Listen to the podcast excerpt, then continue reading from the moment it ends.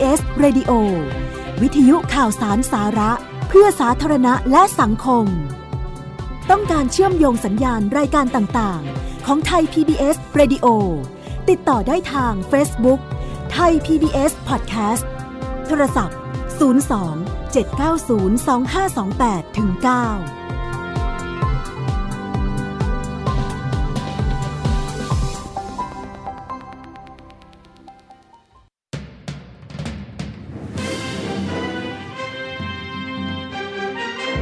จับทิศทางข่าวเกาะติดทุกความเคลื่อนไหวในรอบวันกับข่าวเด่นไทย PBS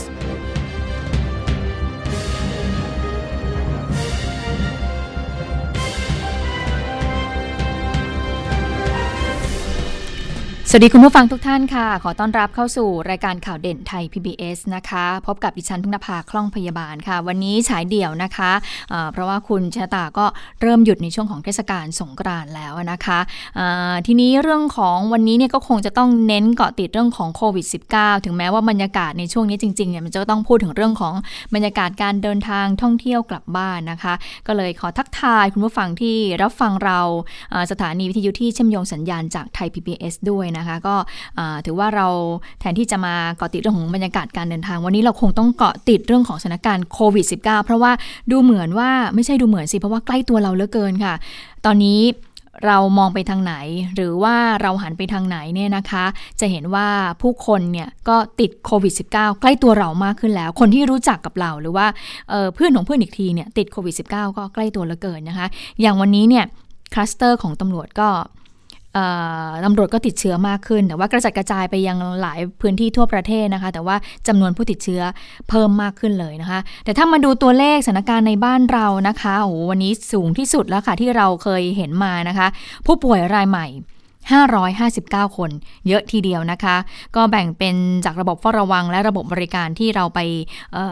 ไปตรวจค้นหาในโรงพยาบาลตรวจหาเชื้อในโรงพยาบาล ตรงนี้เนี่ยนะคะตรวจพบ 401 คนนะคะ จากการค้นหาเชิงรุก 148 คน แล้วก็เป็นผู้ที่เดินทางกลับมาจากต่างประเทศเข้าสถานกักกัน 10 คนค่ะ ก็เลยทำให้วันนี้เนี่ยตัวเลขยืนยันผู้ป่วยสะสมก็อยู่ที่ 38,69 คน ตัวเลข 30,000เนี่ยเราแตะเมื่อวานนี้ไปแล้วนะคะ เมื่อวานนี้ แต่ว่าวันนี้เนี่ยตัวเลขที่มันสูงขึ้นถึง 559 คนก็เลยทำให้เนี่ยเราเกือบที่จะแตะ 31,000เข้าไปแล้วนะคะ หายป่วยแล้วตอนนี้ 28,000 ค่ะ วันนี้มีรายงานพบผู้เสียชีวิตเพิ่มนะคะ ก็ทำให้ผู้เสียชีวิตสะสมอยู่ที่ 96 คน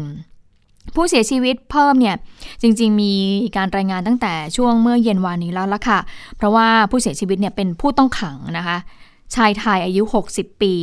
มีประวัติป่วยเป็นวัณโรค ก็อยู่ในพื้นที่จังหวัดนราธิวาส แล้วก็มีประวัติเนี่ยสัมผัสกับผู้ป่วยที่ยืนยันก่อนหน้านี้นะคะ มีทำลายออกมานิดหน่อยบอกว่า 31 มีนาคมเนี่ยผู้ป่วยผู้ต้องขังคนนี้มีอาการนอนไม่หลับเหนื่อยหอบ เขารับการเอ็กซเรย์ปอดก็พบผลผิดปกตินะคะ แพทย์วินิจฉัยก็สงสัยว่าจะเป็นวัณโรค ต่อมาเหนื่อยหอบจึงต้องใส่ท่อช่วยหายใจ วันที่ 1 เมษายนค่ะ แพทย์ตรวจหาเชื้อโควิด -19 ก็พบว่าติดเชื้ออาการแย่ลง วันที่ 8 เมษายนเสียชีวิตค่ะ สำหรับการระบาดในพื้นที่กรุงเทพนะคะก็ถือว่าเป็นกลุ่มก้อนใหญ่ทีเดียวนะคะ พบผู้ป่วยรายใหม่ถึง 266 คนนะคะแต่ถ้าแยกเป็นกลุ่มที่ติดเชื้อจากคลัสเตอร์ที่สถานบันเทิง ในหลายจังหวัดเนี่ยก็พบว่ามีถึง 214 คนนะคะ ก็ถือว่ามาก ส่วนจังหวัดที่ก่อนหน้านี้มีรายงานว่าที่ไม่พบผู้ติดเชื้อเลยนะคะ ยังคงรักษาเเรื่องของการที่ไม่พบผู้ติดเชื้อเลยได้ดีอยู่เนี่ยมี 9 จังหวัดแต่ว่าล่าสุดค่ะ จังหวัดอุทัยธานีที่เป็นจังหวัดที่ไม่เคยพบผู้ติดเชื้อเลยเนี่ยตอนนี้พบผู้ป่วยแล้วนะคะ ติดเชื้อ 5 คนค่ะ แต่ว่าไม่เกี่ยวข้องกับสถานบันเทิงนะคะ อันนี้คือที่จังหวัดอุทัยธานี ส่วนจังหวัดเชียงใหม่ค่ะ คุณผู้ฟังคะ น่าตกใจทีเดียวเหมือนกันนะคะเมื่อวานนี้เพิ่งมีการรายงานไปเองนะว่า ที่จังหวัดเชียงใหม่เนี่ยพบผู้ติดเชื้อ 36 คน แต่ว่าวันนี้ค่ะสำนักงานสาธารณสุขจังหวัดเชียงใหม่รายงานว่าพบผู้ติดเชื้อโควิด -19 เพิ่มขึ้นนะคะ เยอะทีเดียว 148 คน ซึ่งก็มีความเชื่อมโยงกับสถานบันเทิง เดี๋ยวสาธารณสุขจังหวัดเชียงใหม่นะคะจะมีการถแถลงรายละเอียดในช่วงเย็นวันนี้ แต่เห็นว่าทางจังหวัดเชียงใหม่ตอนนี้ก็มีการเตรียมความพร้อมแล้วนะคะ ในเรื่องของการมีโรงพยาบาลสนามแล้วนะคะ ซึ่งเมื่อวานนี้เนี่ยพอจังหวัดเชียงใหม่เขารู้ว่าโอ้เขาพบผู้ติดเชื้อเนี่ยสาคน ก็มีการจัดเตรียมความพร้อมในระดับหนึ่งแล้วนะคะ แต่ว่าโอ้พอมาเจอตัวเลขอย่างนี้ก็ค่อนข้างที่จะน่าตกใจทีเดียวนะคะ จังหวัดเชียงใหม่ก็มีคำสั่งนะคะจากคณะกรรมการโรคติดต่อจังหวัดเรื่องของมาตรการควบคุมโรคในพื้นที่ ในการปิดสถานบริการสถานประกอบการที่มีลักษณะคล้ายกับสถานบริการผับบาร์คาราโอเกะทุกแห่งในจังหวัดเชียงใหม่เป็นเวลา 7 วัน ส่วนร้านอาหารหรือว่าเครื่องดื่มทุกแห่งในจังหวัดเชียงใหม่ ห้ามใช้สถานที่เพื่อการบริโภคสุรา หรือเครื่องดื่มแอลกอฮอล์ภายในร้านเป็นเวลา 7 วัน ก็ตั้งแต่วันที่ 9 เมษายนถึงวันที่ 15 เมษายน อันนี้คือที่จังหวัดเชียงใหม่นะคะ เดี๋ยวจะไปดูภาพรวมอีกทีหนึ่งที่วันนี้เนี่ยคุณหมอทวีสินแถลงไปทีนี้ไปดูสถานการณ์โลกนิดนึงก็ต้องติดตามกันค่ะคุณผู้ฟังคะเพราะว่าสถานการณ์โลกเนี่ยวันนี้ก็ เยอะทีเดียวนะคะ วันนี้เนี่ยผู้ติดเชื้อเนี่ยเพิ่มขึ้นมานะคะ7 3 7 3 0 0 0 0 คนค่ะ อย่างที่เคยเล่าให้ฟังว่าดิฉันก็ชอบติดตามดูว่าตัวเลขเนี่ยมันเพิ่มขึ้นมากน้อยแค่ไหนในแต่ละวันนะคะ ก่อนหน้านี้ก็ช่วงที่มีเริ่มของการให้วัคซีนให้กับประชากรบ้างแล้วเนี่ยนะคะก็จะพบว่า 3 0 0 0 0 0 4 0 0 0 0 คนนะแต่ว่าพอมาสักพักหนึ่งค่ะหลังๆเนี่ย4 0 0 0 0 5 0 0 0 0อู้แต่วันนี้ถือว่าสูงที่สุดเท่าที่ดิฉันเคยติดตามมาเลยนะคะ7 3 0 0 0 0 คนก็เลยทำให้วันนี้สถานการณ์ผู้ติดเชื้อทั่วโลกอยู่ที่ 134 ล้าน4แสนคนแล้วนะคะ เสียชีวิตก็2ล้าน9แสนคนค่ะ ก็เสียชีวิตเพิ่มขึ้นนะคะ ก็ถือว่าเยอะเหมือนกัน 13,790 คนนะคะ อันดับหนึ่งก็ยังเป็นสหรัฐอเมริกาอยู่ อันดับสองบราซิล อันดับสามอินเดีย อันดับสามนี่นะคะ เดี๋ยวจะมาขยายความในช่วงของคุณสวรักษ์นะคะ เพราะว่าผู้ติดเชื้อที่เพิ่มขึ้นที่อินเดียนะคะ วันเดียวค่ะ เพิ่มขึ้น 1 3 0 0 0 0 คนทีเดียวนะคะ ก็ทำให้ตอนนี้เนี่ยอินเดียซึ่งอยู่ในอันดับ 3 รองจากบราซิล แล้วก็สหรัฐนะคะ ตัวเลขผู้ติดเชื้อรวมๆเนี่ยนะคะ เลขกลมๆเนี่ยอยู่ที่ 13 ล้านคน เดี๋ยวคุณสวรักษ์จะมาขยายให้ฟังนะคะว่า เพราะอะไรสถานการณ์ที่อินเดียมันถึงย่ำแย่ขนาดนี้นะคะอะอันนี้ก็เป็นสถานการณ์ที่เกิดขึ้น ส่วนประเทศไทยก็ขยับอันดับขึ้นมาค่ะ ก็จากที่เราพบตัวเลขเนี่ย500 กว่าคนก็ทำให้ตอนนี้เนี่ยอันดับโลกของเราก็ อันดับขึ้นอยู่ที่ 113 ก็ไม่ค่อยสู้ดีนักสักเท่าไหร่นักนะคะะทีนี้มาดูเรื่องของการถแถลงข่าวจากคุณหมอทวีสิน คือวันนี้ในการถแถลงข่าวเนี่ยวันนี้ก็เจอทั้งคุณหมอทวีสิน แล้วก็เจอทั้งผู้ช่วยโฆษกสบคนะคะ คุณหมอบุ๋มนะคะอตอนแรกคุณหมอบุ๋มก็มาถแถลงก่อน ก็ทำมาและก็มาถแถลงถึงเรื่องของตัวเลขผู้เสียชีวิตนะคะ พอจบแล้วเนี่ย คุณหมอทวีสินก็มาถแถลงถึง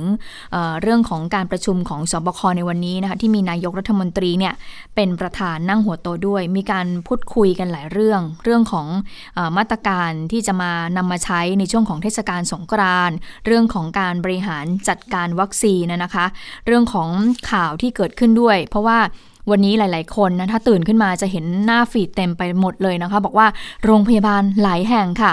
งดบริการตรวจหาเชื้อโควิด -19 นะคะ วันนี้มีคำตอบด้วยให้กับคุณผู้ฟังฟังกันว่า เอ๊ะ เพราะอะไรทำไมโรงพยาบาลเอกชนหลาย ๆ ที่หลาย ๆ แห่งไม่ใช่ที่เดียวนะคะ อยู่ดี ๆ ก็เหมือนกับพร้อมใจขึ้นมาบอกว่า งดบริการการตรวจหาเชื้อโควิด -19 โดยบางที่ก็จะอธิบายให้รายละเอียดหน่อย บอกว่าอะโรงพยาบาล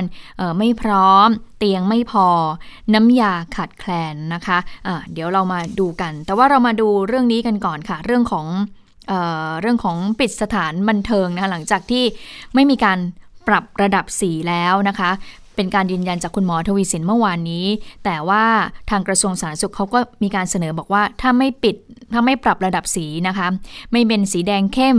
นะคะ ก็จะมีการปิดสถานบันเทิง หรือว่าปิดผับบาร์คาราโอเกะหรือสถานบริการที่มีลักษณะคล้ายกับสถานที่อาบน้ำสถานที่อาบอบนวด หรือมีลักษณะคล้ายกับผับบาร์พวกนี้นะคะ เป็นเวลา 14 วัน วันนี้เคาะแล้วนะคะ เรียบร้อย คุณหมอทวีสินก็บอกว่า ปิดสถานบริการหรือสถานที่เสี่ยงต่อการแพร่โรคนะคะสถานบันเทิงผับบาร์คาราโอเกะ สถานประกอบกิจการอาบน้ำอาบอบนวด ในพื้นที่ 41 จังหวัด เป็นการชั่วคราวค่ะ อย่างน้อย 14 วันนะคะ ก็เริ่มตั้งแต่ถ้าพ้นคืนนี้เป็นต้นไปค่ะ ก็คือเริ่มวันใหม่ของวันนี้นะคะ หลังจากเลยเที่ยงคืนไปแล้ววันนี้นะคะ ก็คือวันที่ 10 เมษายน 14 วันมันก็จะไป วันครบกำหนดก็คือวันที่ 23 เมษายน ก็พูดง่ายๆ คือว่าเริ่มตั้งแต่วันที่ 10 เมษายน ถึงวันที่ 23 เมษายนนะคะ ที่สถานบันเทิงผับบาร์คาราโอเกะทั้งหลายเนี่ยก็จะถือปิดนะคะในพื้นที่ 41 จังหวัดนะคะนอกจากนี้ยังมีการมีการสอบถามกันด้วยนะคะเพราะว่าหลังจากที่คุณหมอแถลงแล้วเนี่ยก็มีการสอบถามบอกว่า แล้วถ้าเกิดว่ามีการปิดสถานบริการผับบาร์คาราโอเกะอย่างนี้แล้ว ในพื้นที่ 41 จังหวัด แล้วร้านอาหารล่ะค่ะ ร้านอาหารล่ะครับที่อยู่ที่ขายเครื่องดื่มเครื่องดื่มแอลกอฮอล์สุราเนี่ยยังขายได้ตามปกติอยู่หรือไม่นะคะ คุณหมอบอกว่ามันก็ไม่ได้มีกำหนดนะเรื่องตรงนี้นะคะ โดยสถานโดยร้านอาหารที่ขายเครื่องดื่มสุราเนี่ยก็ยังขายได้ปกติ แต่ว่าทาง ผู้ว่าราชการจังหวัด หรือว่าคณะกรรมการโรคติดต่อ ก็คงจะต้องไปตรวจแล้วก็คุมเข้มร้านอาหารเหล่านี้นะคะ ว่าได้ปฏิบัติตามมาตรการของกระทรวงสาธารณสุขเป็นอย่างดีหรือเปล่า ถ้าดูแล้วเนี่ยไม่ปฏิบัติตามมาตรการสาธารณสุข สุ่มเสี่ยงที่จะทำให้เกิดการแพร่ระบาดของโรคได้ ทางผู้ว่าหรือว่าทางเจ้าหน้าที่ในพื้นที่ที่มีอำนาจนะคะ ก็สามารถที่จะสั่งปิดได้ ไปฟังเสียงของคุณหมอทวีสินในประเด็นนี้กันค่ะ ค่ะ ณตอนนี้ยังไม่ได้มีข้อกำหนดที่ประกาศประกาศออกมานอกจากเรื่องของสถานบันเทิงนะครับปับบาคาราโอเกะเท่านั้น เพราะฉะนั้นเรื่องของการกิจการอื่นๆ ยังคงได้ปกติแต่นะครับ ท่านเห็นไหมฮะว่ามีข้อข้อหนึ่งนะครับ ซึ่งเป็นข้อที่สามในข้อกำหนดนี้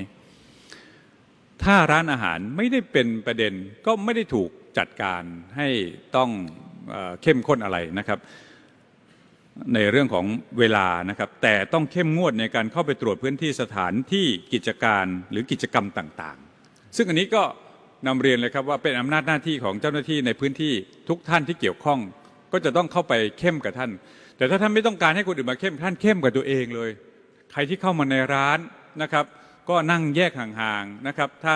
เทคโฮมได้ก็เทคโฮมนะครับ หรือว่า เรื่องของการใส่หน้ากากนะครับในช่วงเวลาของการยืนรอคอย ไม่มีแออัดอะไรทั้งหลายนี้ต้องทำนะครับ เพราะฉะนั้นตอนนี้ยังใช้ได้อยู่นะครับ แต่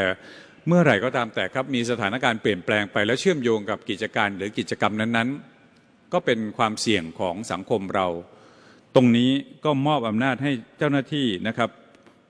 ที่มีความรับผิดชอบสามารถสั่งปิดได้เป็นการชั่วคราวได้ อ่าก็ชัดเจนแล้วนะคะก็คือว่าร้านอาหารที่ขายเครื่องดื่มแอลกอฮอล์ในพื้นที่ 41 จังหวัดนะก็ยังสามารถขายเครื่องดื่มสุราได้อยู่นะคะแต่ว่าก็ดูแล้วก็จะต้องปฏิบัติตามมาตรการของกระทรวงสาธารณสุขนะคะต้องทำอย่างเข้มข้นทีเดียวถ้าไม่อย่างนั้นเนี่ยนะคะก็เป็นอำนาจของทางผู้ว่า หรือว่าทางคณะกรรมการโรคติดต่อที่จะไปตรวจดูแล้ว ถ้าเกิดว่าสุ่มเสี่ยงก็สามารถที่จะสั่งปิดได้นะคะะทีนี้มาเรื่องของออกรณีที่ปรากฏว่าโรงพยาบาลเอกชนเนี่ยพร้อม ๆ ใจกันนะคะ ขึ้นข้อความมาเลยค่ะ ดิฉันก็ได้รับมาเหมือนกันนะหลายๆโรงพยาบาลเลย บอกว่า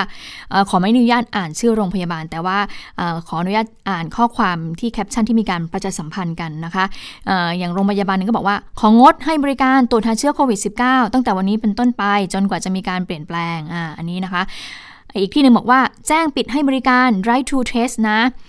ตั้งแต่วันนี้จนกว่าจะเปลี่ยนแปลง อีกที่หนึ่ง ส่วนใหญ่ก็เป็นในโรงพยาบาลเอกชนในพื้นที่กรุงเทพอะค่ะอีกที่หนึ่งก็บอกว่างดให้บริการตรวจหาเชื้อโควิด -19 ทั้งไรทูแล้วก็ walk in ขออภัยในความไม่สะดวกนะครับออีกที่หนึ่งก็บอกว่า เนื่องจากว่าสถานการณ์ปัจจุบันทางโรงพยาบาลเนี่ยมีผู้เข้ามารับบริการ ตรวจหาเชื้อโควิด -19 จำนวนมาก มีผลกระทบทำให้ผลการตรวจหา PCR โควิดเนี่ยใช้ระยะเวลาในการรอผลตรวจประมาณ 48-72 ชั่วโมง หลังสวอปด้วย ก็เลยขอความร่วมมืองดการเดินทาง และกักตัวจนกว่าจะทราบผล อันนี้ก็เป็นอีกที่หนึ่งนะคะะทีนี้ก็เลยเป็นเป็นสิ่งที่โอ้โหพอประชาชนได้รู้อย่างนี้ก็ค่อนข้างกังวลอยู่เหมือนกัน เพราะว่าก่อนหน้านี้ไม่นานค่ะสปสชก็เพิ่งจะมีคำแนะนำให้กับประชาชนนะคะ บอกว่าใครที่รู้ว่าตัวเองเนี่ยเป็นกลุ่มเสี่ยง ใครที่รู้ว่าตัวเองเนี่ยไปสัมผัสกับผู้ป่วย หรือว่าไปอยู่ในพื้นที่ที่เป็นพื้นที่ชุมชน แล้วมีความเสี่ยงที่จะติดเชื้อโควิด -19 สามารถที่จะไปตรวจหาเชื้อโควิด -19 ได้ไปคัดกรองได้ที่โรงพยาบาลของรัฐ และเอกชนทุกแห่งเลยนะคะ ก็เลยทำให้เนี่ยโอ้โหก็เห็นบอกว่ามีรายงานบอกว่าตั้งพอสปสชประกาศออกมาอย่างนี้เนี่ยคนก็เลยไปตรวจคัดกรองหาเชื้อโควิด -19 และ แล้วทางโรงพยาบาลเอกชนเนี่ยเมื่อขึ้นข้อความประชาสัมพันธ์ว่างดบริการอย่างนี้จะทำยังไง หลายคนก็วิตกกังวลว่าเอ๊ะแพนิคแล้วค่ะ เพราะว่าเอ๊ะหรือว่าโรงพยาบาลเอกชน เเตียงไม่พอจริง ๆ มีคนเป็นเยอะคนเป็นคนคนติดเชื้อโควิด -19 เยอะมากขนาดนี้นะคะ วันนี้ก็มีคำตอบแล้วเพราะว่าในรายการจับตาสถานการณ์ดิฉันก็สอบถามทางประธานคณะกรรมการโรงพยาบาล รามคำแหงอยู่เหมือนกัน แต่ว่าในการถแถลงข่าวของทางสบคคุณหมอทวีสินก็บอกอย่างนี้ค่ะ บอกว่า ปัญหาของโรงพยาบาลเอกชนที่ไม่รับตรวจโควิด -19 เนี่ยไม่ใช่เกิดจากน้ำยาขาดแคลนนะ แต่ว่ามันเกิดจากกฎเกณฑ์ค่ะ กฎเกณฑ์คือของเดิมเนี่ยคือว่าถ้าเกิดโรงพยาบาลไหนโรงพยาบาลไหนนั่นก็หมายถึงโรงพยาบาลเอกชนด้วยนะคะ ถ้ารับผู้ติดเชื้อโควิด -19 ขึ้นมาแล้ว ถ้าเกิดว่าผลนั้นน่ะว่าติดเชื้อผลของผู้ป่วยคนนั้นน่ะติดเชื้อจะต้องเข้ารับการรักษาด้วย ทีนี้ถ้าเกิดว่า เข้ารับและและตอนนี้มันก็มีเข้ามามากเหลือเกินที่ปรากฏว่าตรวจแล้วก็พบเชื้อเพราะฉะนั้นก็จะต้องแอดมิดเลยเข้าอยู่ในโรงพยาบาลเพราะฉะนั้นก็ยอมรับว่าปัญหาเนี่ยมันไม่ใช่น้ำยาขัดแข็งแต่ว่าเกิดจากกฎเกณฑ์นี้ก็เลยทำให้โรงพยาบาลไม่อยากที่จะไปปฏิเสธ รับคนไข้ก็เลยติดป้ายข้อความประชาสัมพันธ์นี้นะไปฟังเสียงของคุณหมอทวีสินในประเด็นนี้กันค่ะ จริงๆ แล้วน้ำยาทั้งหลายอย่างการจัดเตรียมเนี่ยยังพอมี แต่ว่าเกณฑ์เดิมคือใครตรวจพบ คนนั้นต้องแอดมิดก็พูดง่ายๆต้องตรวจพอเจอแล้วปล่อยให้คนไข้เดินไปที่อื่นๆไม่ได้ เตียงก็เต็มแล้วตอนนี้นะครับ เกินศักยภาพก็แล้ว ก็เลยว่าไม่สามารถที่จะตรวจต่อได้ ก็ต้องแจ้งว่าไม่สามารถตรวจต่อ แต่ว่าก็มีการตีความว่าน้ำยาหมดนู่นนี่นั่นนะครับ แต่จริงๆแล้วเป็นเรื่องของการต้องการจำนวนเตียงมากขึ้นหรือส่งต่อไป เพราะว่าทางภาคเอกชนบอกว่ายินดีที่จะตรวจให้แต่ว่าเตียงไม่พอ วันนี้ท่านก็เลยสั่งการมาอยังทางส่วนที่เกี่ยวข้องทั้งกรุงเทพมหานครนะครับหาข้อมูลจากแล้วก็คุยกับทางท่านปลัดกระทรวงสาธารณสุข และก็ท่านเลขาสมชในฐานะพอสปกสบคว่าบ่ายนี้ให้มีการประชุมกันเลยนะครับ แต่ข้อมูลตัวหนึ่งที่บอกว่าสิ่งที่ทางกรทมท่านได้รับทราบรายงานว่ามีต้องขยายศักยภาพของเตียงในกรทม ซึ่งสามารถทำได้ถึงประมาณ 5,000 กว่าเตียง 2 คือการเพิ่ม การรักษาตัวอยู่ในโรงโรงแรม ซึ่งมีจำนวนห้องที่ว่างเนี่ยสามารถจัดทำเป็นฮอสพิทลได้จำนวนหนึ่งแล้วก็ทางเลือกที่ 3 ก็คือโรงพยาบาลสนาม ซึ่งก็มีพื้นที่ของโรงพยาบาลบางขุนเทียน บางกอกอารีนาอะไรหลาย ๆ พื้นที่ที่กว้าง ๆ นี้สามารถที่จะจัดเตรียมทำได้ ท่านสั่งการให้กับทางท่านเลขาสมช ในฐานะปสบกสบคประชุมกันบ่ายนี้ ค่ะ อันนี้ก็เป็นสิ่งที่คุณหมอทวีสินแถลงนะคะ ซึ่งในช่วงเช้าเนี่ยทางโรงพยาบาลเอกชนหลาย ๆ แห่งก็เดินทางไปที่ที่ประชุมสบคก็มีการหาเรือเรื่องนี้เหมือนกันนะคะทีนี้แต่ว่าก่อนที่คุณหมอทวีสินจะแถลงเนี่ยในรายการจับตาสถานการณ์นะคะดิฉันเองเนี่ยก็ได้มีการพูดคุยสอบถามจากในแพทย์เอื้อชาตินะคะ ซึ่งเป็นประธานกรรมการบริหารโรงพยาบาลรามคำแหงเหมือนกันนะคะถึงปัญหาที่เกิดขึ้นเอ๊ะมันจริงหรือเปล่า โรงพยาบาลไม่พอจริงหรอหรือว่าจำนวนผู้ติดเชื้อมากจนขนาดนั้นเนี่ยทำให้ระบบสาธารณสุขในบ้านเราเนี่ยโรงพยาบาลเอกชนไม่สามารถที่จะรองรับได้แล้วโอ้อันนี้น่ากังวลนะคะ ทีนี้สอบถามไปยังท่านท่านก็บอกว่าได้ได้ได้ผมจะให้ข้อมูลเลย เพราะว่าตอนนี้เนี่ยเดี๋ยวผมกำลังจะไปตรวจในพื้นที่โรงพยาบาล แต่ว่าเบื้องต้นก่อนหน้านี้เนี่ยได้พูดคุยกับทางสาธารณสุขแล้ว พูดคุยกับทางอธิบดีแล้วนะคะ ถามว่ามีน้ำยาเพียงพอไหม ในโรงพยาบาลรามคำแหงบอกว่า ในส่วนของในสังกัดที่ท่านดูแลนะเขาบอกว่าน้ำยาเนี่ยมันมีเพียงพอนะ แต่ที่มีปัญหาก็ค่ะ ก็คือตอบที่คล้ายๆ กับทางคุณหมอทวีสินบอกก็คือว่ามันมีกฎเกณฑ์ตรงนี้อยู่นะเพราะฉะนั้นเนี่ยมันก็เลยทำให้จะต้องขึ้นประกาศข้อความงดรับบริการตรวจหาเชื้อโควิด -19 นะคะไปฟังเสียงของคุณหมอเอื้อชาติกันค่ะ ผมไม่ทราบว่ากลุ่มอื่นเป็นไง แต่ผมมีน้ำยาพร้อมเราพูดความจริงไงว่า เหตุที่เราไม่ตรวจไม่ใช่เราไม่มีน้ำยา ครับ เราไม่ตรวจเพราะเราไม่มีเตียงให้ผู้ป่วยบวกอยู่ใช่ไหมครับ เพราะเราต้องรับผิดชอบเพราะเราไปตรวจเขาแล้วนี่เราต้องรับผิดชอบเพราะไม่มีเดี๋ยวมีเรื่องมันใหญ่คุณหมอคะแล้วถ้าเกิดว่าเรามีน้ำยาเพียงพอ แล้วก็ให้เขา drive to เข้ามา แล้วก็แจ้งผลไปที่บ้านอย่างนี้ไม่ได้เหรอคะคือที่บ้านเนี่ย ค่ะ มันเป็นสิ่งที่ต่างประเทศเขาทากันนะค่ะ แต่บังเอิญกรมควบคุมโรคหรือบังเอิญเนี่ยคณะกรรมการคุมประเทศไทยเนี่ยมีหลายคนอะเขาไม่อยาก เขาอยากให้อยู่ในความดูแล แต่ถ้าความเห็นส่วนตัวของผมนะถ้าเมื่อไหร่โรงแรมหมดเป็นหมดนะครับ ก็ตั้งขอให้เขาไปดูแลตัวเองที่บ้านเพราะสิ่งที่เราเนี่ยเราจะให้ความรู้กับประชาชนนะครับ ครับทำไมเราถึงกลัวโควิด ไม่ใช่เรากลัวว่าโควิดทำให้เราอักเสบนะ โควิดทำให้มีการกระจายเชื้อไปเรื่อยๆใช่ไหมครับ ตอนนี้หนึ่งหนึ่งจุดเจ็ดไออะไรอะติดเท่าอะไรที่อาจารย์ยงท่านพูดอะนะครับท่านครับผู้วิชาการครับ เราจึงมีหน้าที่ที่จะต้องตรวจคนที่สงสัยว่ามีโควิดในลำคออืมแล้วเอาเข้ามากักบริเวณ ข้อที่หนึ่งค่ะครับประเด็นที่สองเอาเข้ามาติดตาม ว่าเขาจะเกิดการอักเสบหรือไม่ อืม ประเด็นที่สามถ้าการอักเสบเหล่านั้นเนี่ย มันรุนแรงเข้าปอด เราก็จะได้ช่วยเขาทันท่วงทีอืม อืม แต่จากอักเสบเนี่ยนะบอกเข้าปอดเนี่ยนะมันมีน้อยกว่าสิบเปอร์เซ็นต์นะครับ ค่ะ อันนี้ก็เป็นเหตุผลนะคะที่เราได้สอบถามมานะคะจากทางนายแพทย์เอื้อชาติ ประธานกรรมการบริหารโรงพยาบาลรามคำแหงนะคะ ก็คุณหมอก็ชัดเจนนะว่ามันไม่ได้เกิดจากน้ำยาขาดแคลน แต่ว่าเกิดจากกฎเกณฑ์ต่างๆ ตรงนี้แหละนะคะ อันนี้แต่ว่าคนที่ไป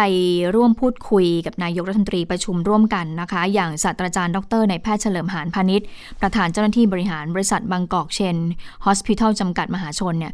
ซึ่งท่านอยู่ในฐานะนายกสมาคมโรงพยาบาลเอกชนด้วยก็พูดถึงประเด็นนี้นะคะอบอกว่าการที่โรงพยาบาลเอกชนหลายแห่งเนี่ยประกาศไม่รับผู้ติดเชื้ออไม่ประกาศไม่รับการตรวจหาเชื้อ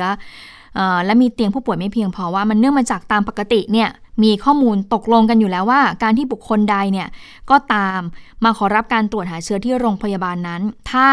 ผลออกมาเป็นลบก็ไม่เป็นไรนะคะ ก็ถือว่าผ่านไป ถ้าผลออกมาเป็นบวก พบเชื้อขึ้นมา ทางโรงพยาบาลก็จะต้องรับบุคคลนั้นเป็นผู้ป่วยในก็คือว่าจะต้อง พูดง่ายๆค่ะก็คือแอดมิดเข้ามาดูแลแล้วค่ะจะให้ไปพอรู้ว่าโอ้ยคนนี้ติดเชื้อแล้ว แล้วจะให้ไปออกไปเดินเพ่นพ่านกลับบ้านเนี่ยมันไม่ไม่ใช่แล้วนะคะ อันนี้คือมันข้อตกลงกฎเกมเดิมอยู่นะคะ ซึ่งขณะนี้ตอนนี้เนี่ยก็มีผู้ติดเชื้อในแต่ละวันเนี่ยหลายร้อยคนที่เขามาตรวจหาเชื้อมากทีเดียวนะคะ ก็ส่งผลทำให้เตียงเต็มนะคะเเราจึงนำเรื่องดังกล่าวเนี่ยมาปรึกษากับนายกรัฐมนตรีด้วยนะคะ แล้วก็บอกว่าในกรณีนี้เนี่ย กทม และกองทัพบบกเนี่ยก็จะเปิดโรงพยาบาลสนาม อย่างกทมก็เห็นบอกว่าเขาก็เตรียมพื้นที่ที่โรงพยาบาลบางขุนเทียนตรงนั้นเอาไว้นะ อย่างกองทัพบบกวันนี้เห็นดิฉันก็เห็นภาพแล้วทางกองทัพบบกเขาก็มีพื้นที่ที่จัดมีโรงพยาบาลสนามแล้วนะคะ โดยในายแพทย์เฉลิมบอกว่า ตอนนี้เนี่ยยังมีผู้ที่ผลตรวจออกมาว่าพบเชื้อเนี่ยแต่ยังไม่ได้เข้าโรงพยาบาลจำนวนหลายร้อยคนค่ะ ซึ่ง 2 หน่วยงานเนี่ยเดี๋ยวทั้งกทมและ ทางกองทัพบกจะมีการหารือในช่วงบ่ายวันนี้ แล้วก็ทราบมาว่า ตอนนี้เนี่ยโรงพยาบาลธรรมศาสตร์เฉลิมพระเกียรติก็จะเปิดโรงพยาบาลสนามด้วยก่อนอันนี้เขาก็เปิดแล้วนะคะ แล้วก็เมื่ออตัวเลขผู้ติดเชื้อลดลงเขาก็เขาก็ได้ปิดไปนะคะ อย่างโรงพยาบาลธรรมศาสตร์เฉลิมพระเกียรติเนี่ยก็จะมีจำนวน 470 เตียง ในวันที่ 11 เมษายนนี้นะคะรวมถึงกองทัพเรือก็จะมาเข้าช่วยเหลือคังกรทมในบางพื้นที่ด้วย ทั้งนี้ถ้าโดยรวมมีเตียงได้ประมาณ 3,000 เตียง ถ้าเราเตียงไว้ตรงนี้ก็น่าจะเพียงพอ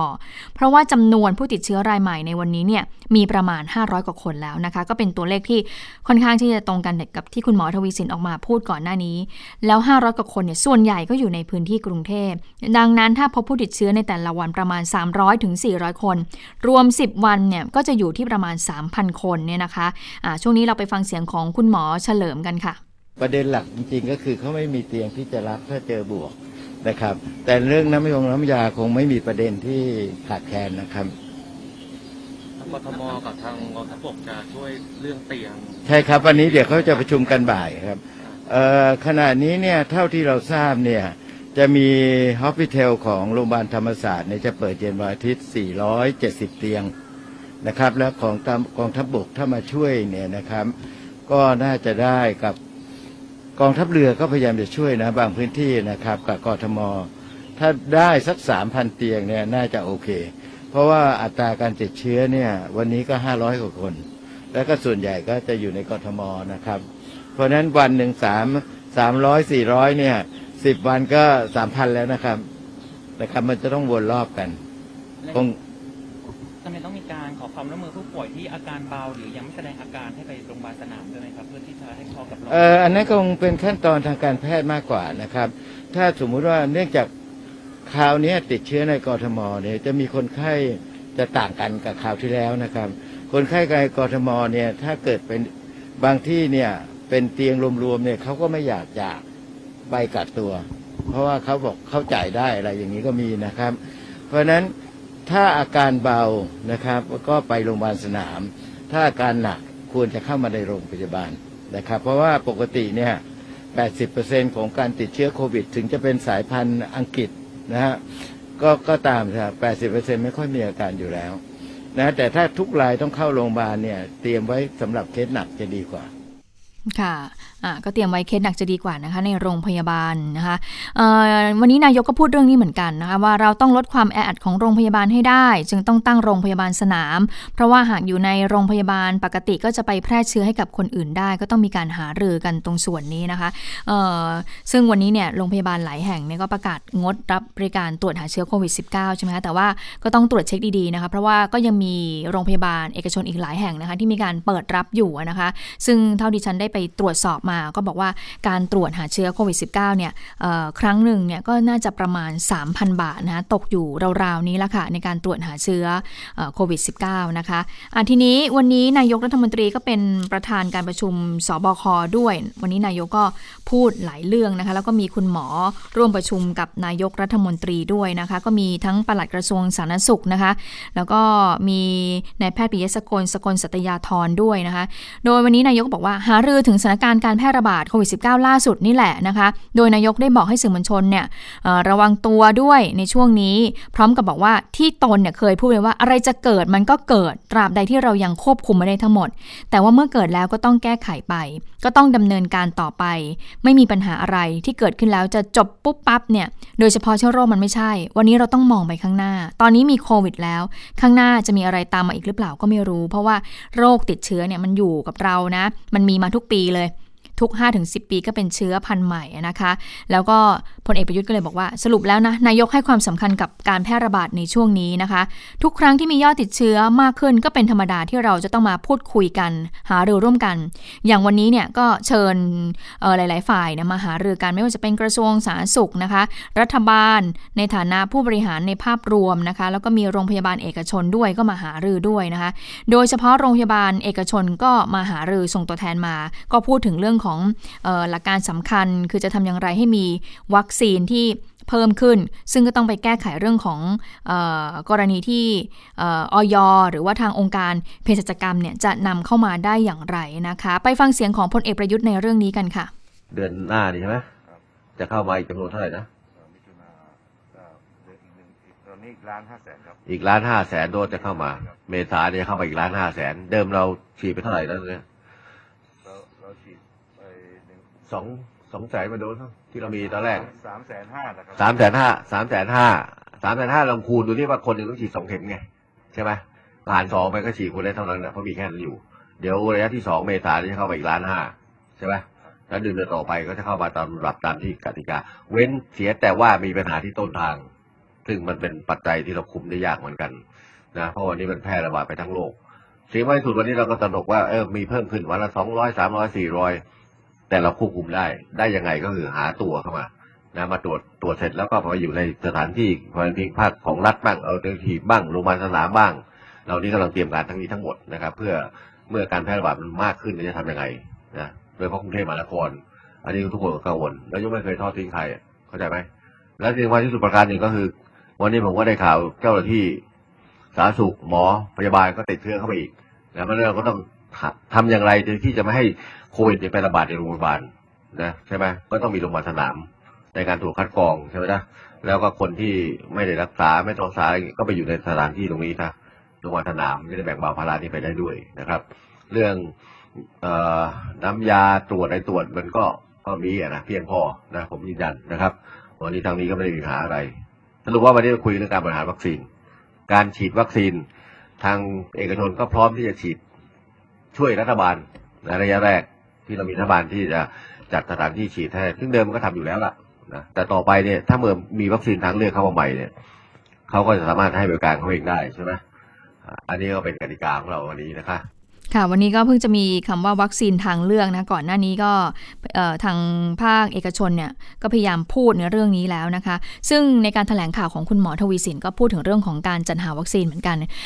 มีการสรุปให้ฟังดิฉันเล่าให้ฟังอย่างย่อๆ แล้วกันก็บอกว่าตอนนี้เนี่ยวัคซีนที่เราเนี่ยมีเพียงพอที่จะฉีดให้กับประชาชนฟรีเนี่ยนะคะ ก็น่าจะตกอยู่ที่ประมาณ 31 ล้านโดสนะคะ 31 ล้านคน 31 ล้านคนนะคะ คือ 63 ล้านโดสนะคะ เพราะว่าคนหนึ่งเนี่ยจะต้องได้รับวัคซีน 2 โดสด้วยกันนะคะ ก็มีอยู่ประมาณ 31 ล้านคน ทีนี้ปรากฏว่าเดี๋ยวเราเนี่ยไปเจรจาพูดคุยกับทางเซโนแวคมาอีก1ล้าน5แสนโดสเนี่ย มันก็จะมีเพิ่มมาอีกใช่ไหมคะ แต่ทีนี้คุณหมอก็บอกว่า คุณหมอก็มีการสอบถามกันนายกก็ถามกันว่าอ้าวแล้วจะทำยังไงถ้าเกิดว่าทำให้เกิดภูมิคุ้มกันหมู่เนี่ยจะต้องฉีดให้กับประชากรจำนวนมากเท่าไหร่นะคะ ซึ่งคุณหมอก็บอกว่า จะต้องฉีดให้กับประชากรประมาณ 40-50 ล้านคน เพราะฉะนั้นโดยดูแล้วเนี่ยคุณหมอทวีสินก็บอกว่าเนี่ยเพราะฉะนั้นเรายังขาดอีก 10 ล้านโดส 10 ล้านโดสตรงนี้ทำหามาได้ยังไงล่ะ 10 ล้านโดสถาได้ยังไงก็คือเป็นวัคซีนทางเลือก วัคซีนทางเลือกเนี่ยเราก็เลยไปนึกถึงก็ต้องให้เอกชนเนี่ยเข้ามาช่วยเหลือตรงส่วนตรงนี้นะคะว่าให้ประชาชนในส่วนเนี้ยสามารถที่จะไปฉีดที่โรงพยาบาลเอกชนได้ เมื่อวานนี้ทางออยก็ออกมาบอกอีกแล้วนะคะยืนยันบอกว่าออยไม่ได้ปิดกั้นนะ ไม่ไม่ได้ปิดกั้นให้เอกชนเนี่ยในการที่จะจัดหาวัคซีนเนี่ยมาฉีดให้กับประชาชน โดยตอนนี้ก็บอกว่ามีบริษัทที่จดทะเบียนเนี่ยขึ้นทะเบียนกับทางอย. แล้วเนี่ยคือมี 3 เจ้า ก็มีซีโนแวคใช่ไหมคะ แล้วก็มีแอสตราเซเนกาอีกที่หนึ่งคือจอห์นสันแอนด์จอห์นสันสามเจ้าเนี้ยจดทะเบียนเรียบร้อยแล้วนะคะ ส่วนอีก 10 บริษัทเนี่ยไม่ว่าจะเป็นไฟเซอร์โมเดอร์นาสปุกนิกเนี่ย ประมาณอีก 10 บริษัทเนี่ยเขาก็กำลังมีความประสงค์ที่จะเข้ามาจดทะเบียน แต่ว่าเขายังไม่ส่งเอกสารให้เรามาเลย ทางออยก็บอกว่าตรงส่วนนี้มันมันก็เลยทำมันทำให้ช้ามันก็เลยมันมันไม่ได้มีปัญหาอยู่ที่ออยนะ แล้วก็บอกด้วยว่า ที่ผ่านมาเนี่ยเชิญภาคเอกชน ไม่ว่าจะเป็นทางโรงพยาบาลเอกชน เชิญทางสภาอุด สภาหอการค้าเอกชนต่างๆ ที่เขามีความประสงค์ที่เขาจะจัดหาวัคซีนเนี่ยมาพูดคุย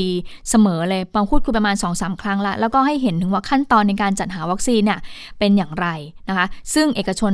ทราบเรื่องเหล่านี้แล้วนะคะ ทีนี้ เมื่อสักครู่เนี่ยก็ได้ยินเสียงนายกแล้วว่าโอเค เหมือนกับเปิดทางนะคะว่าให้เอกชนเข้ามานายกบอกยินดีที่โรงพยาบาลเอกชนแสดงเจตจำนงจะหาวัคซีนช่วยภาครัฐ ซึ่งภาครัฐเนี่ยก็ไม่ได้ปิดกั้นอะไรอยู่แล้ว ซึ่งก็ยังไม่มีการจดทะเบียนอยู่หลายชนิดเหมือนกัน ก็อย่างที่เล่าให้ฟังอยู่มีอยู่ประมาณ10 บริษัท เพราะว่าการนำเข้าเนี่ยมันยังมีปัญหา ก็ต้องไปแก้ปลดล็อกตรงส่วนนี้นะคะ ซึ่งอย่างออยเขาบอกว่าเมื่อ เขาแสดงความประสงค์มาส่งเอกสารมาเรียบร้อยแล้วก็มาตรวจดูผ่านขั้นตอนมันก็ต้องใช้เวลาประมาณ 30 วันในการตรวจเอกสารเหล่านี้ แล้วก็ไปตรวจดูเนี่ยว่าขึ้นทะเบียนถูกต้องหรือเปล่ามีความปลอดภัยจริงหรือเปล่าถึงให้เขาเนี่ยจดทะเบียนในไทยได้นะซึ่งวันนี้ไหนๆแล้วทางโรงพยาบาลเอกชนเนี่ยก็ไปหาเรือกับนายก ผู้สื่อข่าวก็เลยถามเรื่องนี้ค่ะเเรื่องของการจัดหาวัคซีนเนี่ยมาฉีดให้กับประชาชนของโรงพยาบาลเอกชนนะคะทางนายกสมาคมโรงพยาบาลเอกชนว่ายังไงไปฟังเสียงของคุณหมอเฉลิมหานพานิชกันค่ะ โรงพยาบาลเอกชนนี่นะครับ วันนี้เนี่ยก็มองตรงกันนะครับ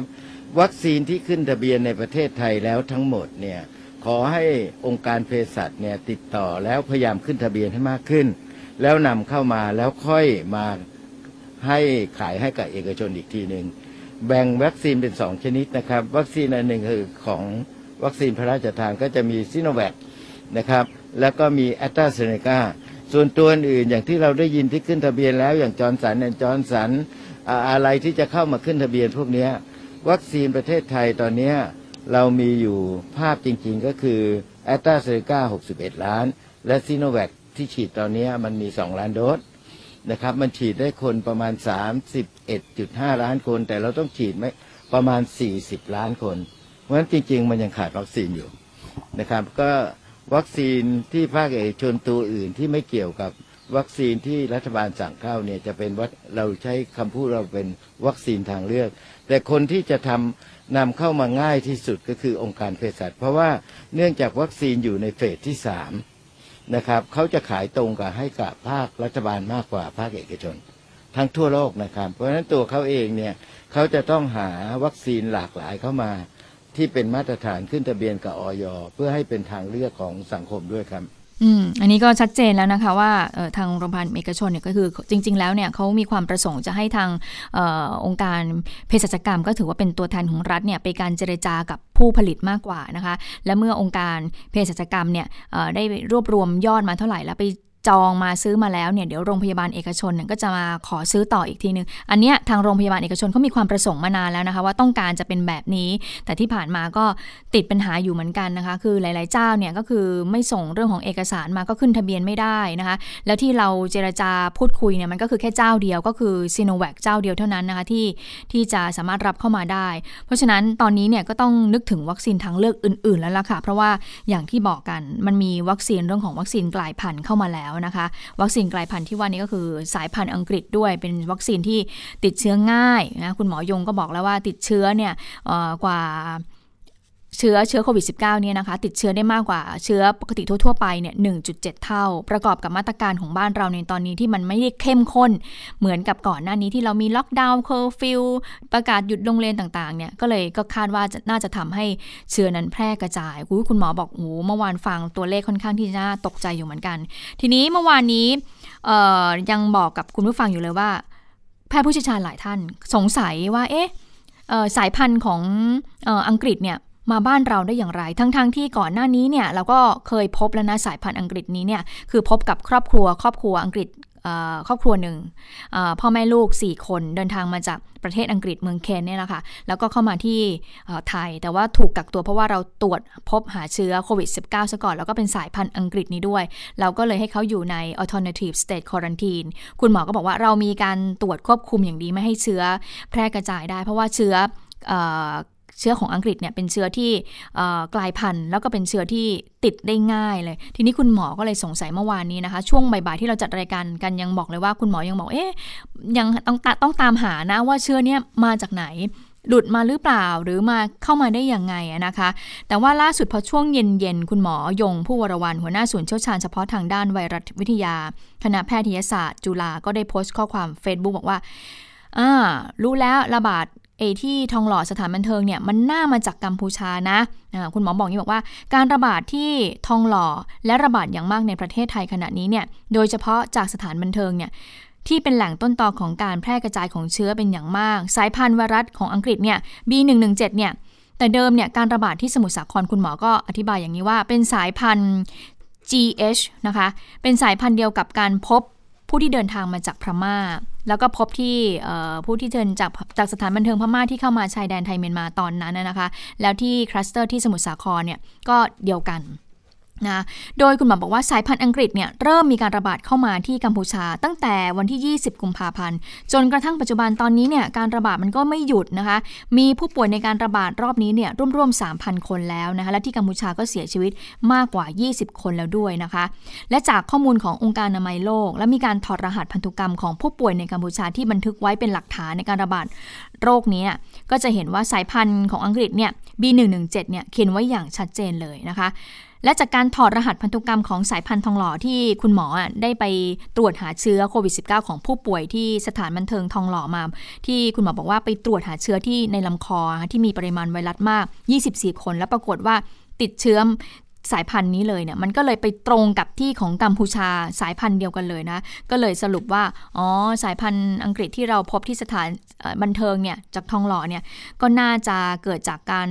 ระบาดที่กัมพูชาแหละ และกัมพูชาก็เข้ามาติด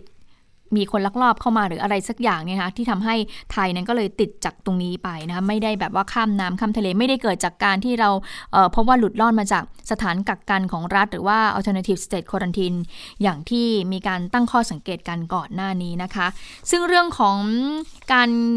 เก็บถอดรหัส กลายพันธุ์นี้นะคะ ทางกรมวิทย์ก็ออกมารับลูกแล้วค่ะ ล่าสุดทางอธิบดีกรมวิทยาศาสตร์การแพทย์ก็พูดถึงการตรวจหาที่มาของเชื้อไวรัสกลายพันธุ์ของอังกฤษว่า ขณะนี้นะคะ อยู่ระหว่างการตรวจสอบเส้นทาง ว่าเชื้อไวรัสสายพันธุ์อังกฤษนั้นเข้ามาในไทยได้อย่างไร โดยการตรวจก็จะมี 2 วิธีค่ะ ก็คือการตรวจอย่างเร็วเลย คือการถอดรหัสพันธุกรรมแบบ มุ่งเป้าหมายใช้น้ำยาตรวจแบบเฉพาะเจาะจงต่อเชื้อนั้นๆเลย แต่ให้ผลไม่ร้อยเปอร์เซ็นต์นะ ก็ต้องมาใช้วิธีการตรวจแบบหาสาเหตุหาสายพันธุกรรมทั้งตัว วิธีนี้เนี่ยจะมีความละเอียดลงลึกไปถึงว่าเชื้อเนี่ยมาจากพื้นที่ไหนกันแน่ เหมือนกับที่ก่อนหน้านี้เนี่ยมีการระบาดของสายพันธุ์จีในหลาย ๆ ประเทศ แต่เราก็ถอดรหัสจนพบได้ว่าการระบาดเนี่ยเกิดขึ้นที่สมุทรสาครนั้นเป็นเชื้อที่มาจากประเทศเมียนมา ซึ่งก็ได้รับเชื้อมาจากอินเดียอีกทอดหนึ่งด้วยเหมือนกันนะคะ ซึ่งเรื่องเดี๋ยวอินเดียเดี๋ยวให้คุณเสารักษ์มาขยายความนะคะว่าเป็นยังไง แต่ว่าเรามาพูดถึงสถานการณ์ในบ้านเราบ้านเราหมายถึงไทยพีบีกันก่อนนะคะ ที่ล่าสุดเนี่ยทางไทยพีบีก็รายงานคุณผู้ฟังไปแล้วว่า พบผู้ติดเชื้อโควิด -19 2 คน ตอนนี้ก็เขาเข้ารับการรักษานะคะ และส่วนผู้ที่มีความสัมผัสเสี่ยงสูงเนี่ยก็ไปตรวจหาเชื้อ แล้วก็เข้าสู่การกักตัว ซึ่งวันนี้ค่ะ ผู้บริหารแล้วก็บุคลากรไทย PBS นะคะก็เข้ารับการตรวจหาเชื้อโควิด -19 ซึ่งวันนี้ทางไทย PBS เนี่ยก็มีการจัดหามาให้กับทางพนักงานได้มีการตรวจหาเชื้อกันนะคะ ก็มีการตรวจคัดกรองวันที่ 6 ที่ 7 อย่างดิฉันเนี่ยก็มีการตรวจคัดกรองมาแล้ว ก็ใช้วิธีสวอปนะคะ แยงเข้าจมูกนะคะ ก็จะได้รู้ประสบการณ์แล้วที่บอกว่าเจ็บเจ็บกันนั้นเป็นอย่างไรนะคะ จริง ๆ แล้วเนี่ยเมื่อวานนี้อย่างที่บอกไทยพีบีเอสมีการจัดกิจกรรมเทศกาลสงกรานต์รดน้ำ นำหัวอวยพรผู้ใหญ่กันแต่ว่าพอมาเจอสถานการณ์ที่มีผู้ติดเชื้อเนี่ยเราก็เลยยกเลิกไปนะคะ แล้วเลยแล้วต้องมาคุมเข้มเรื่องของมาตรการโควิด -19 นี้กันไปฟังเสียงของพออวิลาชนีพิพิธกุล ถึงมาตรการป้องกันนี้ค่ะประการแรกเลยก็เป็นการสร้างความมั่นใจให้กับทั้งผู้ปฏิบัติงานเอง แล้วก็ บุคคลภายนอกนะคะ เนื่องจากว่างานของไทย PBS เนี่ยออกต้องออกไปสัมผัสกับบุคคลภายนอกมากมาย ดังนั้นครั้งนี้ก็เป็นการแสดงความมั่นใจและที่สำคัญคือแสดงความรับผิดชอบต่อสังคม ในฐานะที่เราเป็นสื่อสาธารณะค่ะคนทำงานข่าวของเราก็ได้พิสูจน์ให้เห็นตั้งแต่รอบที่แล้วว่า ยังสามารถทำงานได้เต็มที่เหมือนเดิม แม้อาจจะมีการลดเรื่องของอุปกรณ์เครื่องมือลงมาบ้าง ดังนั้นไม่ว่าจะมีการระบาด อีกกี่ครั้งเนี่ยในแง่ของความพร้อมของคนทำงาน ในแง่ของการปฏิบัติงานก็ยังเต็มที่เหมือนเดิมค่ะ ค่ะก็ยังยืนยันนะคะถึงแม้ว่าจะมีสถานการณ์โควิด -19 แล้วก็มีพนักงานของเราเนี่ยติดเชื้อเราก็ยังมุ่งมั่นที่จะทำงานด้านสื่อสาธารณะต่อไปนะคะะทีนี้ติดกับคุณผู้ชมไปเมื่อช่วงเข้ารายการค่ะ ก็คือบอกว่าตอนนี้สถานการณ์การติดเชื้อทั่วโลกเนี่ยน่าเป็นกังวลอย่างยิ่ง โดยเฉพาะที่อินเดีย ตอนนี้คุณสาวรักษ์พร้อมแล้วนะคะ สวัสดีค่ะคุณสาวรักษ์คะสวัสดีค่ะคุณพึ่งนภาสวัสดีคุณผู้ฟังค่ะค่ะ อะไรที่ทำให้อินเดียเนี่ยพบผู้ติดเชื้อวันหนึ่งสูงทีเดียวนะหนึ่งแสนสามหมื่นคนเลยนะ ขั้นต่ำหลักแสนและดิฉันจะบอกว่าอ่านข้อมูลไปมาโอ้คล้ายกับบ้านเราอ้าวจริงเปล่าน่ากลัวจัง คือโอเคมองในแง่ดี เราอาจจะมองอินเดียเป็นเป็นบทเรียนเป็นหนังสือเล่มใหญ่ เพราะว่าก่อนหน้านี้นะคะ อินเดียก็คือใช้มาตรการปิดเมืองแบบเข้มข้นเหมือนกัน แล้วก็มันได้ผลนะคะแต่พอหลังเดือนมกราคมอะค่ะเขาก็รัฐบาลเนี่ยก็เริ่มผ่อนคลายมาตรการ แล้วคนเริ่มรู้สึกว่า โควิดมันไปแล้วแหละคงไม่เป็นพิษไม่เป็นภัย แล้วอินเดียก็คือกลับมาเป็นอินเดียเหมือนเดิมคือ ทุกอย่างแน่นขนาดคนไม่ใส่หน้ากากอนามัยซึ่งปกติเขาก็แน่นอยู่แล้วนะ ใช่คือเขากลับเข้าสู่ภาวะปกตินะคะ แล้วผลปรากฏว่าเป็นยังไง มันหนักกว่าเดิมค่ะ เพราะว่ามันมีปัจจัยหลายอย่างที่มันแตกต่างจากเมื่อปีที่แล้วนะคะ ก็ประเด็นเรื่องของอินเดียนี่น่าจับตามองอีกครั้งค่ะคุณผู้ฟัง เอาไปว่าในช่วงสามวันที่ผ่านมา ตัวเลขผู้ติดเชื้อรายใหม่ต่อวันนะขั้นต่ำเนี่ย หนึ่งแสนหนึ่งหมื่นคน บางวันขึ้นไปหนึ่งแสนสองหมื่นคน คือเยอะมาก เยอะแล้วคือแล้วถ้าไปดูกราฟเนี่ยจะเห็นได้ชัดเลยนะคะอ่าและแน่นอนค่ะ เรื่องของการระบาดที่มันรุนแรงมากขึ้น ตอนนี้ทำให้หลายฝ่ายเสนอรัฐบาลว่าไงปิดเมืองอีกรอบดีไหม คือถ้ารัฐไหนรุนแรง คือปิดทั้งรัฐไปเลย จะได้จบ แต่เนื่องจากว่า เห็นแล้วนะคะว่าการปิดเมืองปิดประเทศรอบแรกเนี่ยมันสร้างความเสียหายทางเศรษฐกิจมหาศาลซึ่งมันเป็นเรื่องที่ต้องเกิดอยู่แล้ว ดังนั้นคิดว่ารอบนี้รัฐบาลอินเดียคงไม่ทำแบบนั้นอีก แต่ก็จะใช้อะปิดเป็นพื้นที่ไป จุดไหนรุนแรงก็อาจจะประกาศเคอร์ฟิวก็คือขึ้นอยู่กับแต่ละรัฐ มุขมนตรีแต่ละรัฐว่าจะออกนโยบายอย่างไรนะคะ ก็คล้ายๆกับบ้านเรานะที่ที่ไม่อย่างสบคไม่ประกาศพื้นที่ปรับเพิ่มระดับสีแดง แต่ว่าให้อำนาจของผู้ว่าคณะกรรมการโรคติดต่อในพื้นที่เป็นผู้พิจารณาว่าจะต้องสั่งปิดสถานบันเทิง อันนั้นหรือเปล่า นี่คือจุดหนึ่งที่มีความคล้ายคลึงกันก็คือรัฐบาลรัฐบาลกลางเนี่ยไม่กล้าที่จะฟันธงเด็ดขาดแล้วว่าปิดเลยไม่ทำอย่างนั้นแล้วนะคะสอง ปีที่แล้วเนี่ยที่มันระบาด เราเจอแค่ไวรัสดั้งเดิมจากเมืองจีนจากอู่ฮั่นอันนั้นจะมีกลายพันธุ์แต่ว่ามันกลายพันธุ์แบบนิดๆหน่อยๆ คนละสายพันธุ์ HG อะไรก็ว่าไป แต่ปีนี้คุณผู้ฟัง มันมีไวรัสกลายพันธุ์เยอะมาก อินเดียเนี่ยนะคะ เฉพาะอินเดียนะมีทั้งไวรัสกลายพันธุ์จากบราซิล อังกฤษ แอฟริกาใต้อืไม่พอ มีไวรัสกลายพันธุ์ของตัวเองอีก โอ้ฟังดูน่าภูมิใจนะแต่จริงๆอ๋อมันมีไม่เรื่องของตัวเอง มันเป็นไวรัสที่กลายพันธุ์ในอินเดียเองเออแล้วมันกลายพันธุ์แบบเขาเรียกว่า double mutant ก็คือตามปกติเนี่ยไวรัสเวลามันกลายพันธุ์เนี่ย มันจะกลายพันธุ์ในจุดที่ไม่ได้ไม่ได้สำคัญมากอะสลับกันไป แต่ที่อินเดียเนี่ย มันกลายพันธุ์ในจุดที่สำคัญสองจุดพร้อมกัน ซึ่งการกลายพันธุ์แบบนี้เนี่ย มันยังไม่เคยพบที่ไหนมาก่อน คือตอนนี้ยังไม่รู้แน่ชัดว่ามันจะทำให้ติดเชื้อแล้วบาดเจ็บ ป่วยรุนแรงหรือเปล่าอืมแต่ที่แน่ ๆ คือมันติดได้เร็วขึ้นอืมไวรัสกลายพันธุ์นี้แหละค่ะเป็นปัจจัยที่ทำให้การระบาดนั้น มันเร็วกว่าเดิมมันรุนแรงกว่าเดิม ซึ่งก็เหมือนกับที่บ้านเรากำลังเผชิญอยู่อะตอนนี้นี่ไงซึ่งมันรวดเร็วแล้วก็รุนแรงหรือเปล่า คุณหมอก็หลายท่านบอกว่าก็ยังไม่ถึงขั้นรุนแรงนะแต่มันติดเร็วติดเร็ว1.7มากเท่าใช่ไหมใช่อะนี่คือ 2 จุดที่คล้ายกันอ่าจุดที่ 3 เหมือนกันเป๊ะ นั่นคือเรื่องของวัคซีนค่ะ ทั้งทางๆที่อินเดียเนี่ยนะคะ เป็นโรงงานผลิตวัคซีนของโลกเขามีสถาบันซีรัมที่เรียกว่าเป็นเป็นขาใหญ่เลยแหละ สามารถผลิตวัคซีนได้ปริมาณมากๆโคแวกซ์ก็ต้องจ้างอินเดียผลิต คือพอฟังดูคุณเป็นโรงงานของโลกอะที่ผลิตวัคซีนอะคุณเองก็น่าจะมีวัคซีนแบบเหลือใช้ใช่ไหมใช่ แล้วก่อนหน้านี้นะคะ อินเดียเนี่ยเขาทำโครงการวัคซีนไมตรีก็คือการแจกวัคซีนให้กับประเทศที่ประเทศอ่า ระดับปานกลางประเทศยากจนทำนองนั้นน่ะนะคะตอนนี้ปรากฏว่าในประเทศตัวเองเนี่ยฉีดก็ไม่พอ ตอนนี้อินเดียเนี่ยฉีดอ่าให้กับพลเมืองไปแล้วเนี่ยนะคะ90 ล้านกว่าคน มากเป็นอันดับสองของโลกในแง่ของปริมาณ มากอันดับเท่าไหร่นะ อันดับสามของโลก อันดับสามของโลกแต่ว่าในแง่ของปริมาณแต่อย่าลืมประชากรประชากเขารเนี่ที่มียเท่าไหร่ พันสามร้อยกว่าล้านคนโอ้โหพอมาเทียบเป็นสัดส่วนแล้วเนี่ย เท่ากับฉีดไปแค่ 6.7เปอร์เซ็นต์เออยังน้อยอยู่ใช่มันน้อยเกินไปอืมนะคะ ดังนั้นตอนนี้รัฐบาลอินเดียกลับลำแล้วนะคะ ประกาศงดส่งออกวัคซีนชั่วคราวอ่าทั้งหมดวัคซีนแล้วที่นานาชาติหรือโควัคสั่งซื้อเนี่ย ขอระงงับไปก่อน ขอเอามาใช้ในประเทศก่อน ส่วนเรื่องการบริจาคไม่ต้องพูดถึง คงยังไม่ให้ใครตอนนี้ เออ ให้ตัวเองก่อน เออ เพราะในประเทศตัวเองนี้ก็ย่ำแย่สามจุดเนี้ยอืมซึ่งดิฉันมองว่ามันมีความ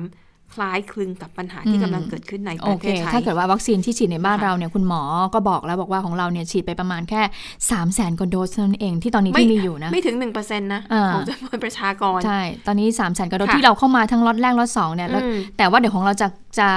จะเข้ามาอีกเยอะเลย แต่นี่แหละ พออินเดียประกาศระงับส่งออกเนี่ยดิฉันก็เลยไม่แน่ใจว่าไอ้ที่เราสั่งสั่งผลิตไปเนี่ยหรือที่เราผลิตเองอ่ามัมันจะกระทบตรงนี้ด้วยหรือเปนี่ล่าเนี่ยวันนี้นายกพูดเหมือนกัน นายกบอกว่าค่ะอ่าวันวันนี้เรามีวัคซีนเพียงพอนะไม่ต้องห่วงเดี๋ยวเนี่ยเดือนนี้จะเข้ามาอีกล้านห้าแสนโดสอ่าแล้วก็จะมีของเอสตาเนี่ยเข้ามาก็น่าจะฉีดประมาณ 31 ล้านคน เดี๋ยวเราจะจัดหาวัคซีนทางเลือกอีก 10 ล้านคนค่ะแต่ก็อันนี้เป็นแต่ก็ไม่รู้เหมือนกันนะว่าจะมีอะไรปัจจัยที่เราควบคุมไม่ได้อย่างที่ต้นทางหรือเปล่า อ่าเหมือนพูดอ่าเปิดทางเปิดทางไว้เหมือนกันตัวเองนะคะอืมอะประเด็นปัจจัยสุดท้ายค่ะ นั่นก็คือรัฐบาลอินเดียเนี่ยต้องบอกว่าชะล่าใจแล้วก็ลดการเร็วเกินไป อ่าวันนี้ก็คงเหมือนนะคะนักอ่าผู้เชี่ยวชาญด้านสาธารณสุขหลายคนนะคะมองว่าคือพอพอช่วงปลายปีที่แล้วเนี่ยยอดผู้ติดเชื้อมันต่ำมาก ดังนั้นพอปลายเดือนมกราคมที่ผ่านมาเขาก็เลยปลดล็อกหมดทุกอย่าง แล้วคนก็กลับมาใช้ชีวิตกันเหมือนเดิมแออัดอะไรกันเหมือนเดิม และเห็นชัดเลยว่าไม่ประมาณหนึ่งเดือนหลังจากนั้นตัวเลขผู้ติดเชื้อ คือพุ่งทะยานแบบยิ่งกว่ารางรถไฟเหออีกอะอืมนะคะ บอกว่ารัฐบาลเนี่ย ยอมเหมือนจะจัดงานอะไรก็จัดเขาจะมีงานโฮลีเรียกว่าเป็นเทศกาลแห่งสีที่เขาจะเอาสีสาดสีสาดสีอะมาอ่าก็ปล่อยให้จัดอ๋อแล้วที่มันแรงกว่านั้นเนี่ย คือในรัฐอุตรขันธ์เนี่ย เขาจะมีเทศกาลพิธีชำระบาปก็คือ ผู้ที่นับถือ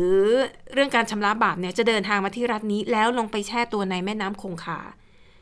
ซึ่งปีนี้คือจริงๆเขาจัดทุกปี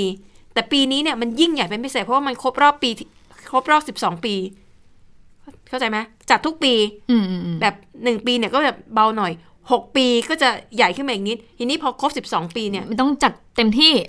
หนึ่งร้อยห้าสิบล้านคนที่เดินทางมาร่วมงานนี้ เมื่อไหร่คะอ่าใช่ใช่ตรงกับช่วงปขอลางยสงมีกรารนาปลายมีนาจนถึงปลายเมษาหนึ่งเดือนหนึ่งเดือนเลย คือมันก็จะยาวช่งนานเรมากเนาะคือรัฐบาลก็ปล่อยไงคือใครจะมาก็มา แล้วก็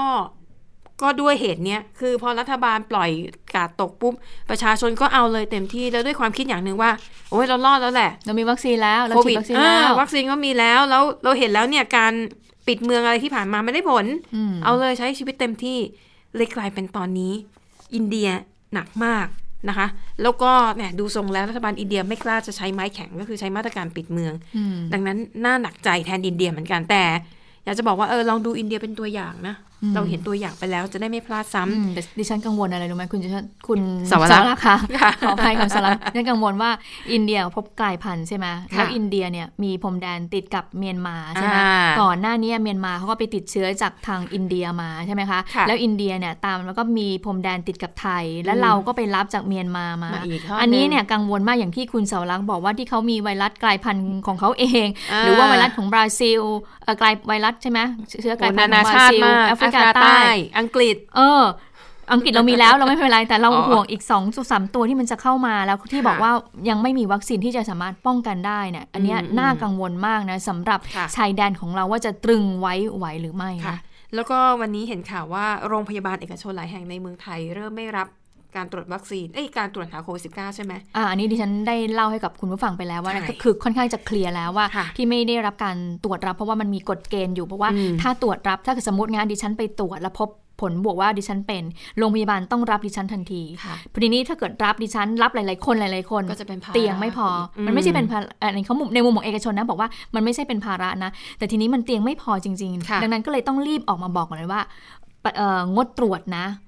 ตอนนี้ก็ดีก็เลยนะต้องไปคุยกัน ก็เลยไปคุยกันว่า ถ้าเกิดว่ามันเป็นกฎเกณฑ์เดิมอยู่ไงยังไงก็ต้องรับอยู่ในค่ะความรับผิดชอบ ถ้าเกิดว่าดิฉัน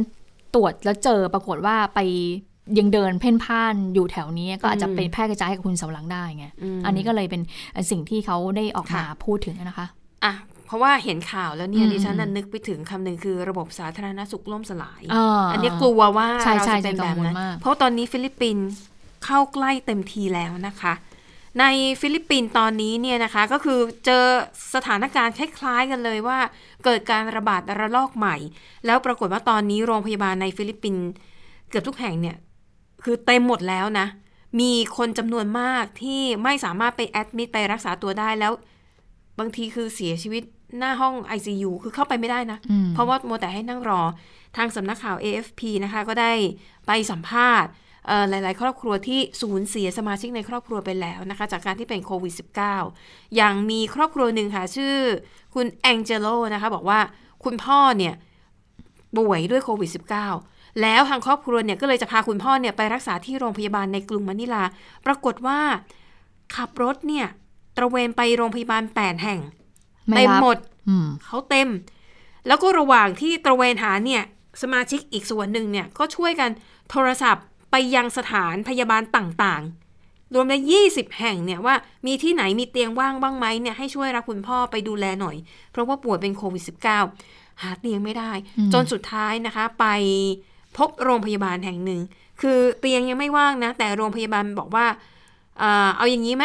เดี๋ยวเราจะใส่ชื่อคุณในบัญชีคนรอคือ waiting list missing list ห้องว่างเตียงว่างเมื่อไหร่คุณได้เข้า ปรากฏว่าก็ส่งคุณพ่อไป คุณพ่อไปรออยู่ห้าชั่วโมง สุดท้ายเสียชีวิตนะคะโอ้ยน่าแล้วสงยังไม่ได้เข้ารับการรักษาด้วยอืมแต่ว่าทางครอบครัวเนี่ยก็ยอมรับว่า คุณพ่อก็อาการหนักเต็มทีนะคะ เพราะว่าอ่าก่อนหน้านี้ก็สุดสุดมาสิบกว่าวันแล้วล่ะนะคะ จนทั้งตัดสินใจไปโรงพยาบาล แต่อย่างน้อยเนี่ย เข้าใจไหมว่าชีวิตของคนที่เรารักอะ่ะ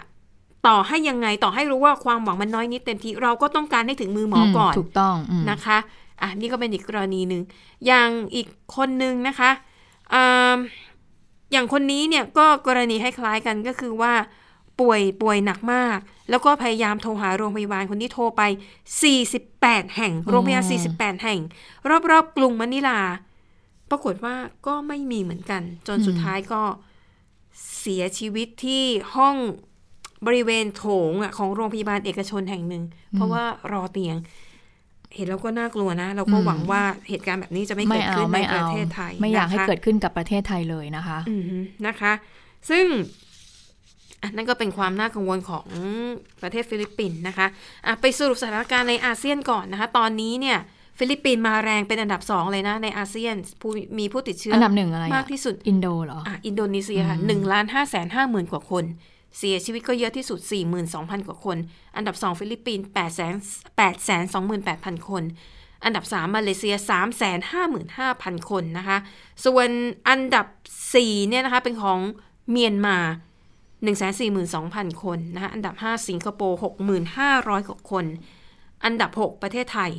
หลัก 30,000 แล้วนะคะอ่าอันดับ 6 ประเทศไทยนะคะ ส่วนอันดับ 7 กัมพูชานะอันดับ 8 เวียดนาม อันดับ 9 บรูไน อันดับสุดท้ายคือลาว ลาวเขาบอกว่ารายงานมีผู้ติดเชื้อแค่ 49 คนเท่านั้น อันนี้ก็เป็นสถานการณ์รอบบ้านซึ่งดูแล้วเนี่ยตอนนี้หลายประเทศ เลยนะ เจอรอบ 2 เจอรอบ 3 นะคะ ของเมืองไทยเนี่ยถ้าเขาจะแนะนำก็คือ 1. ถ้ามีวัคซีนนะ ถ้าคุณผู้ฟังมีโอกาสได้ฉีดวัคซีน เป็นยี่ห้อไหนเป็นตัวไหนอืมอืมฉีดไว้ก่อนมคืออย่าไปเลือกตัวนั้นมีปัญหาตัวนี้ดีกว่า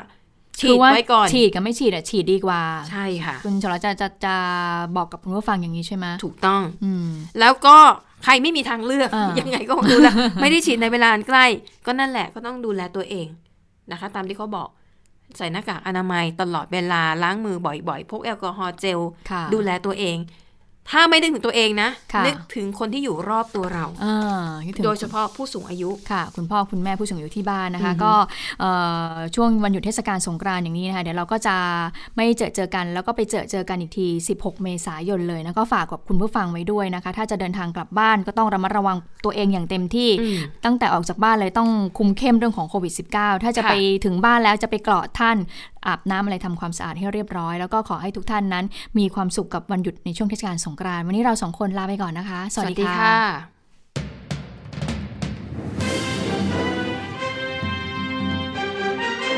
ติดตามข่าวเด่นไทย PBS ได้ทุกวันจันทร์ถึงศุกร์เวลา 15 นาฬิกา